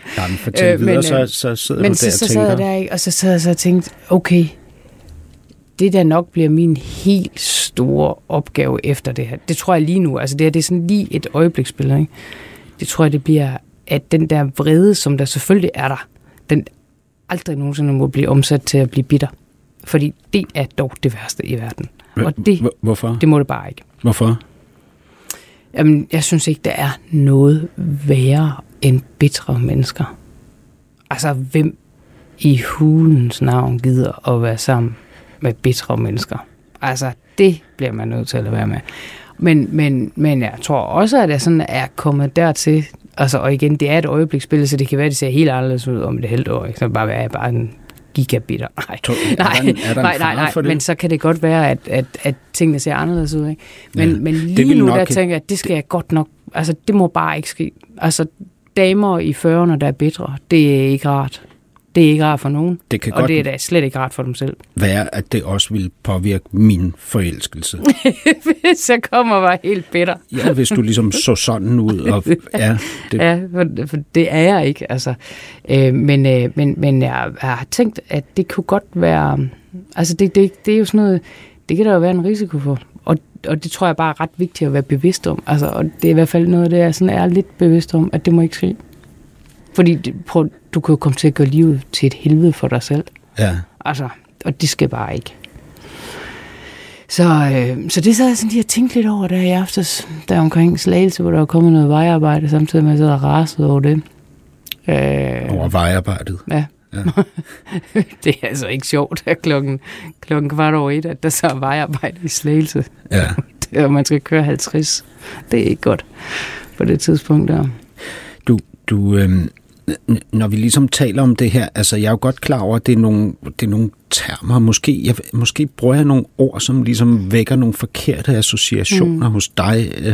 Jeg ved det ikke, men det er jo sådan meget, altså det med at gøre et offer, er for mig sådan set noget meget ædelt og nobelt. Ja. Altså, du ved, hvem Jeanne d'Arc er, ikke? Du har jo faktisk et maleri på dit kontor af dig selv. Som det er en, der har sendt det til mig. Jeanne d'Arc, ikke? Ja. Og det har du valgt at hænge op. Ja. Nej, det endte ikke så godt for hende. Nej, det endte ikke så godt for hende, nej. Det endte jo med, at hun slogs hårdere end nogen andre for Frankrig, og måtte gøre det ultimative offer, fordi hun blev faktisk slået ihjel af sine egne. Det gjorde hun. Ja. Kan du ikke se parallellen? Ej, jeg tror måske, at det er lige at strække den. Så jeg tror altså, man skal have været i teaterverdenen for at strække den der til. Det tror jeg. Altså, det kan jeg ikke. Nej. Men du bruger jo selv nogle begreber om det, du skal ind i nu, som er fra en anden verden end politikens. Altså ikke avisen Politiken, men politikens verden. Du siger jo, at det er den store finale, og så sammenligner du med håndbold og fodbold. Men ikke kun det. Du siger, at det er den sidste etape. Det er Alpe d'Huez i Tour de France. Altså, det er jo ikke den sidste, men den primære etape. Ikke? Det er den, du skal ud på nu, når du går ind i den rigsretssag. Ikke? Ja. Det er jo ikke helt ved siden af, at også at trække et billede fra min verden ind i det her. Jeanne d'Arc frem. Og ja. Og nu skal det jo helst ikke ind, som det gik. Nej, men må ikke hun også forestille sig, at oppe på den bjerg, når man når derop, så vil der være den smukkeste udsigt overhovedet. Det er jo det, du forestiller dig. Ja. Det er det, jeg helt klart forventer, når jeg kommer derop. Og så forventer jeg at vide præcis, hvad der skal ske. Men, og det er virkelig altså noget, jeg mener det med, eller, altså, der er sendt, når jeg siger, at jeg ved ikke, hvad der skal ske. Men jeg tror, at svaret kommer, når jeg kommer derop. Det tror jeg faktisk, det gør. Men hvis nu man skulle... Altså, jeg er bekymret for, hvad der møder dig deroppe på den top. Ja. Fordi jeg har set mange gange, at mennesker, der sled sig op på den øverste pukkel i den væsentligste etape, hvilket område det nu end var, de arbejdede og levede indenfor, at de aldrig så lyset deroppe. Der var ikke den smukkeste udsigt, der var faktisk ret tomt. Og risikoen for at stå ved at stå i tomhed, det er altså bitterhed. Ja, og det bliver godt nok også meget dystert. Altså, jeg synes, du har en meget dyster tilgang til det. Og det har jeg ikke, altså. Det har jeg simpelthen ikke. Jeg er jo også sådan, altså, meget, har et meget lyst sind sådan fra naturens hånd. Det er jo så nogen, der vil kalde for, det ved jeg ikke, naiv. Men det gør da livet noget nemmere, kan man sige. Altså, et lyst sind og en dårlig hukommelse, så bliver man jo ikke bitter. Nej. Jamen altså, jeg vil jo gerne... Altså, det er jo den omvendte verden. Altså, det burde være mig, der sad og var helt trist. Ja. Men det er jeg altså ikke. Det skal bare... Skal jeg bare træde i pedalerne?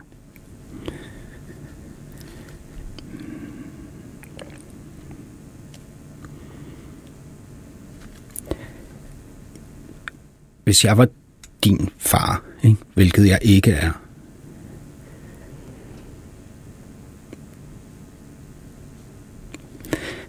så ville jeg så gerne, ligesom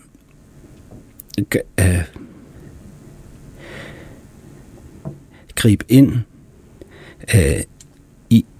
i det der indre hos dig og trække dig ud af alt det her. Altså få dig væk fra det. Og når du siger alt det her? Jamen det er forræderi fra din gruppe, din flok, den rigsretssag, du skal igennem, som kommer til at være så hård, ikke? Den ensomhed, du må opleve på borgen, siden du har skaffet dig en hund. Du siger selv, hvis man vil have en ven i Washington... Det er ikke noget, jeg har fundet på. Nej, du citerer. Så skal man købe sådan en hund. Jeg vil bare have sådan en lyst til at tage dig i hånden og føre dig langt væk fra det. Altså... hold dig sådan tæt ind til mig og sige, det skal du ikke, min pige, det her. Det skal du ikke. Så du vil ikke spille kampen færdig, om man så må sige?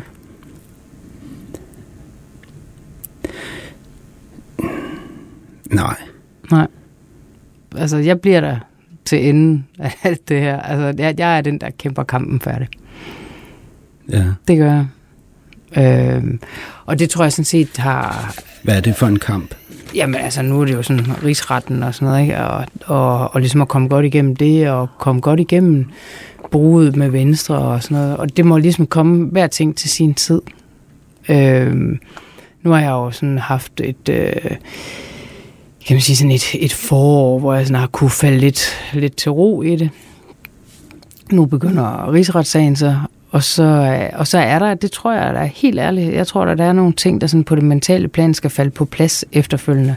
Og det handler jo nok meget om det der med brudet med Venstre og de ting. Men det må man så tage der. Altså, det nytter ikke noget at rode alting sammen, og så skal alting bare koges op til en kæmpe stor ret, der bare bliver bitter og kedelig. Og, altså, det dur ikke. Nej. Man må tage hver ting til sin tid, og så ender det jo alt. Altså, alting løser sig jo altid til sidst. Der findes jo ikke noget problem i verden, der ikke er endt med at løse sig på en eller anden måde. Altså. Så nogle gange så er det lidt på en anden måde, end det man lige havde håbet, men det får jo en ende det hele. Det gør det her også. Du siger jo selv, at det er jo marginaler, der afgør, hvilken retning ens liv kommer til at tage. Ikke? Og de marginaler er jo mega interessante, men det virkelig interessante er jo også de valg, man har truffet. Nogle gange viste de sig ikke at have nogen indflydelse på noget som helst. Og andre gange, måske endda, hvor man ikke troede, at de ville forandre noget, lagde de det hele om. Ikke? Og nu nævnte du selv de her UFO'er for et øjeblik siden. Ikke? Det er bare, fordi jeg er så spændt. Jeg er også mega spændt på det. Jeg synes, det er så... Hvor er det spændende. Men forskellen på dig og mig, ikke, det er, at jeg forestiller mig det værste, der kommer ud af de det der... Det værste? Hvad skulle det være? Ud af de der panodilformede rumskibe. Ja, hvad skulle det være? Altså nogen, der vil slås ihjel. Altså mig først og fremmest. De sidder deroppe og griner jeg også til at sikke. Men det synes jeg er virkelig interessant, fordi jeg har jo flere og flere momenter, hvor jeg ser på mig selv i det game, jeg er i, med den rolle, jeg spiller, den måde, jeg bruger andre på. Altså, hvis jeg er helt ærlig over for dig, så er du jo udover at du er en spændende gæst, som jeg har ønsket at tale med i lang tid, ikke? Så er du jo også en brik i mit spil. Yeah. Ligesom jeg er en brik i dit spil. Ikke? Og hele det der game, ikke? Det er det, de sidder og griner af oppe i den UFO. Ja, hvis de er lidt mere ærlige over for sig selv og hinanden, end vi er over for os selv og hinanden, ikke? Så sidder de jo deroppe og griner af det der, ikke? Og tænker, Gud, tror de virkelig, at det der for alvor har betydning? Ikke? Fordi når du står der i den sal med 200 mennesker, ikke? Og din tysklærer, din mor, din søster, din bror, ikke? Når du er oppe på gården hos din storebror, ikke? Når du er tilbage i Hadsund, og din nabo kommer ind til dig, eller din barndomsveninde, ikke? Og lægger sig i sofaen med en plæt og har mad med. Det er jo... Der er ikke noget, der kommer i nærheden. Nej. Af det der. Nej. Alt det andet er jo... Det er også derfor, jeg siger... Jamen, det er jo et game, alt det andet. Kan du ikke se? Det er jo sådan set det, jeg siger, det er jo krukken af guld. Det er krukken af guld. Det står der, ja. Men, foran mig. Men hvorfor så? Og den er jo bare meget større, end jeg havde regnet med. Ja, den altså, er kæmpe stor, ikke? Jeg havde frygtet, der var lidt guld nede på bunden af den krukke, og så viser det, så det vælter ud. Ja. Af fantastiske mennesker, der vil alt muligt godt. Det er så vildt, ja, ikke? Ja. Og i gamet, altså i mediegamet, som jeg er i, eller kunstnergamet for den sags skyld, eller det politiske game, ikke? Der er der altså ikke meget rigtigt guld at hente. Der er magt og positioner og alliancer. Jo, det er jo alt det udenom. Så må du jo bare finde det andet. Altså, det dukker jo op. Jamen, jeg har jo en 6 uger gammel baby, ja. Som er en krukke af guld. Ikke? Jeg har min 10-årige datter og en kæreste og en søster. Men har du ikke også venner, der vil komme og smide sig på sofaen hos dig? Jamen, på den måde, der er jeg faktisk mega misundelig på dig. Fordi der, hvor du står, ikke, der er det blevet krystalklart for dig, hvem der er dine venner. Ja, det er det. Og jeg har slet ikke den samme tydelighed. Jeg ved sgu ikke, hvem der vil ses med mig, fordi jeg har succes, og hvem der vil gå, når jeg får fiasko lige om lidt. Ved du det ikke godt sådan inderst inde? Altså, jeg vidste jo godt lidt. Jeg sagde jo det der med, at man kunne, hvis jeg skulle otte på det, så havde jeg nok ramt rimelig. Hvad er rettesnoren? Der er bare flere af dem, end jeg havde forventet. Altså flere af dem? Flere, der har haft det der ryggrad. For, altså igen, det jeg sagde før, det er jo ikke bare folk, der altså, er vedholdende og ligesom er der. Det er jo også folk, der sådan vil stå ved dig. Altså, det kræver jo ret meget af et menneske, hvis du har en ven, der er i nød, at du så vil stå ved vedkommende. Altså, men at det kræver ret meget at stå ved dig, ja, Inger det gør det da. Støjberg. Det synes jeg da, det gør. Hvorfor? Jamen, altså, fordi du har de holdninger, du har, ja, og udtrykker dig på den måde, du gør. Det og alt det her, der er sket herinde for de sidste halve år, ikke? At du er blevet udstødt til de fordømtes alle de ting, ikke? Gang. Ja, nu kan jeg jo slet ikke gå på den gang, uden at sige, gud, det lyder jo helt forfærdeligt, efter jeg snakker med dig, og siger, gud, det er jo en helt skrækkelig gang, jeg bor på. Og det er det slet ikke. Det er lyst og venligt og rart og dejligt. Og der er faktisk et fint fællesskab dernede. Men hvad hedder det? Altså, det kræver da noget at stå ved et menneske, der er i stormvejr. Det gør det da. Så på en eller anden måde, så ser jeg da meget op til, altså kan man sige, både min familie og de venner, der sådan står ved mig nu. Har du nogensinde prøvet selv ikke at stå op for en ven, som stod, eller kollega, som stod i stormvejr, hvor du tænker, det burde jeg have gjort? Ja, det vil du givetvis kunne finde nogle eksempler på. Om jeg kan komme med talrige eksempler på, at jeg ikke har gjort det, fordi det var sikrere at lade være. Altså, det har ikke været, fordi det har været sikrere at lade være, men jeg tror måske mere, det kan være, fordi vi har jo også ret forskellige tolerancetærskler, om man så må sige med sådan noget, fordi der skal ret meget til, før jeg synes, at noget er groft, ikke? Men det er jo ikke sikkert, at der skal helt lige så meget til hos andre. Og nogle gange vil jeg jo nok bare tænke, nå, herregud, altså, først det dog er der, og så er det jo over i morgen. Mm. Og der kan jo godt være en, der sidder og tænker, hvorfor var hun der ikke for mig, da jeg blev hængt ud for det her, eller da det her skete, hvor jeg altid tænkte sådan, nå ja, altså. Mm. Så på den måde, så vil du helt sikkert kunne finde nogen, der vil sige, at der føler jeg mig ensom, og der kom du ikke til mig. Det tror jeg, man vil finde. Men jeg tror altså også, måske det har lidt at gøre med tolerancetærskler. Den der bitterhed. Ja. Som ikke må komme. Som bare ikke må komme. Ja. Det er du opsat på. Ja, det er jeg meget opsat på. Så har du garanteret også tænkt over, hvad du vil gøre, for at den ikke kommer. Ja. Og det jeg er interesseret i, fordi jeg vil jo også gerne sikre, at den aldrig dukker op, fordi den vil knuse min forelskelse på stedet. Ja. Jo, og det vil jo, altså det er jo kvælende som menneske, ikke? Altså du kvæler jo stille og roligt dig selv, og det skal bare ikke ske. Jamen, hvad vil jeg gøre? Jeg har sådan set besluttet mig for nu her, for at passe på mig selv i alt det her, som jeg skal igennem nu. Kun at omgive mig med mennesker, jeg ved, hvor jeg har, og som jeg ved, der altså, at det bliver godt på en eller anden måde. Men det vidste du jo ikke med mig. Ja, altså,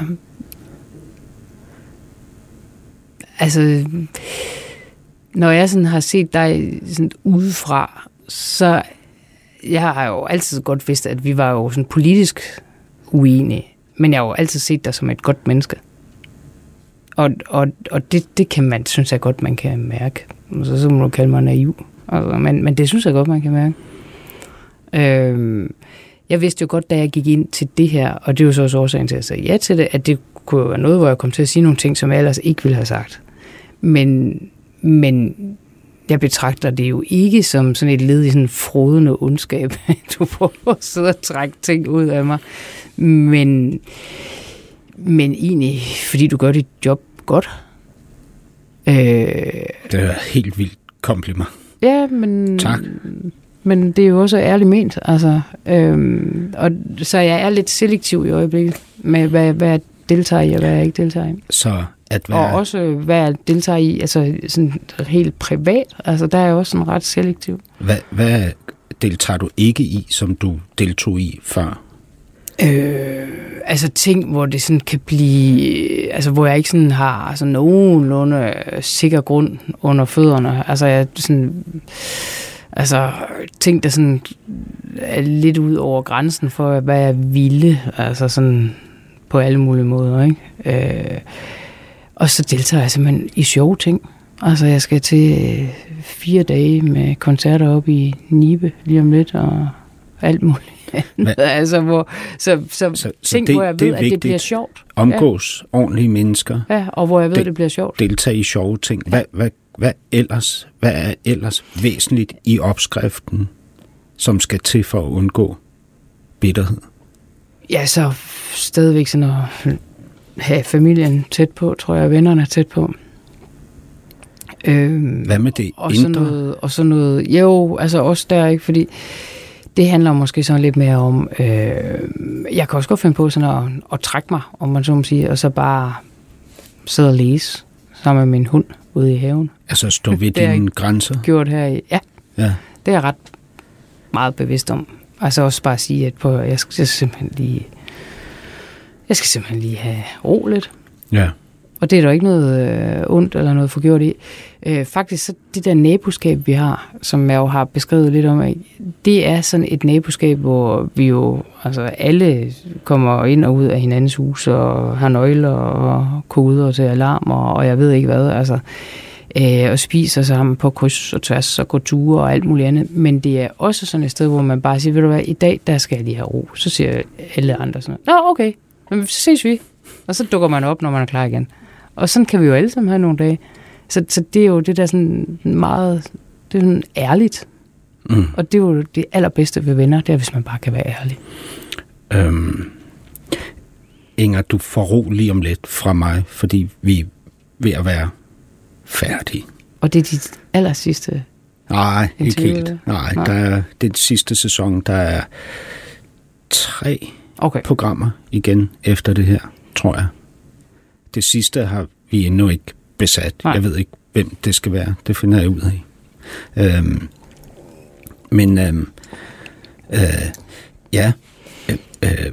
Hvad kaldte din far dig? Sning. Sning, snang, snung. Kære sning, snang, snung. Det er faktisk en rigtig god lille sød historie.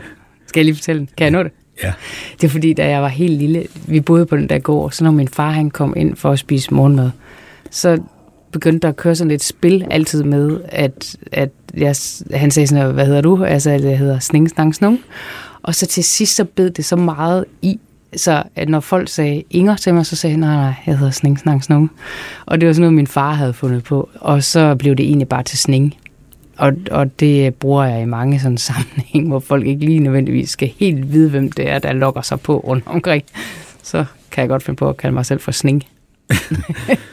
Kære Sning, eller Sning, Snang, Snung. Tak, fordi du var gæst i det næste kapitel. Tilrettelægger var Peter Lindskov, producer Ninette Birk.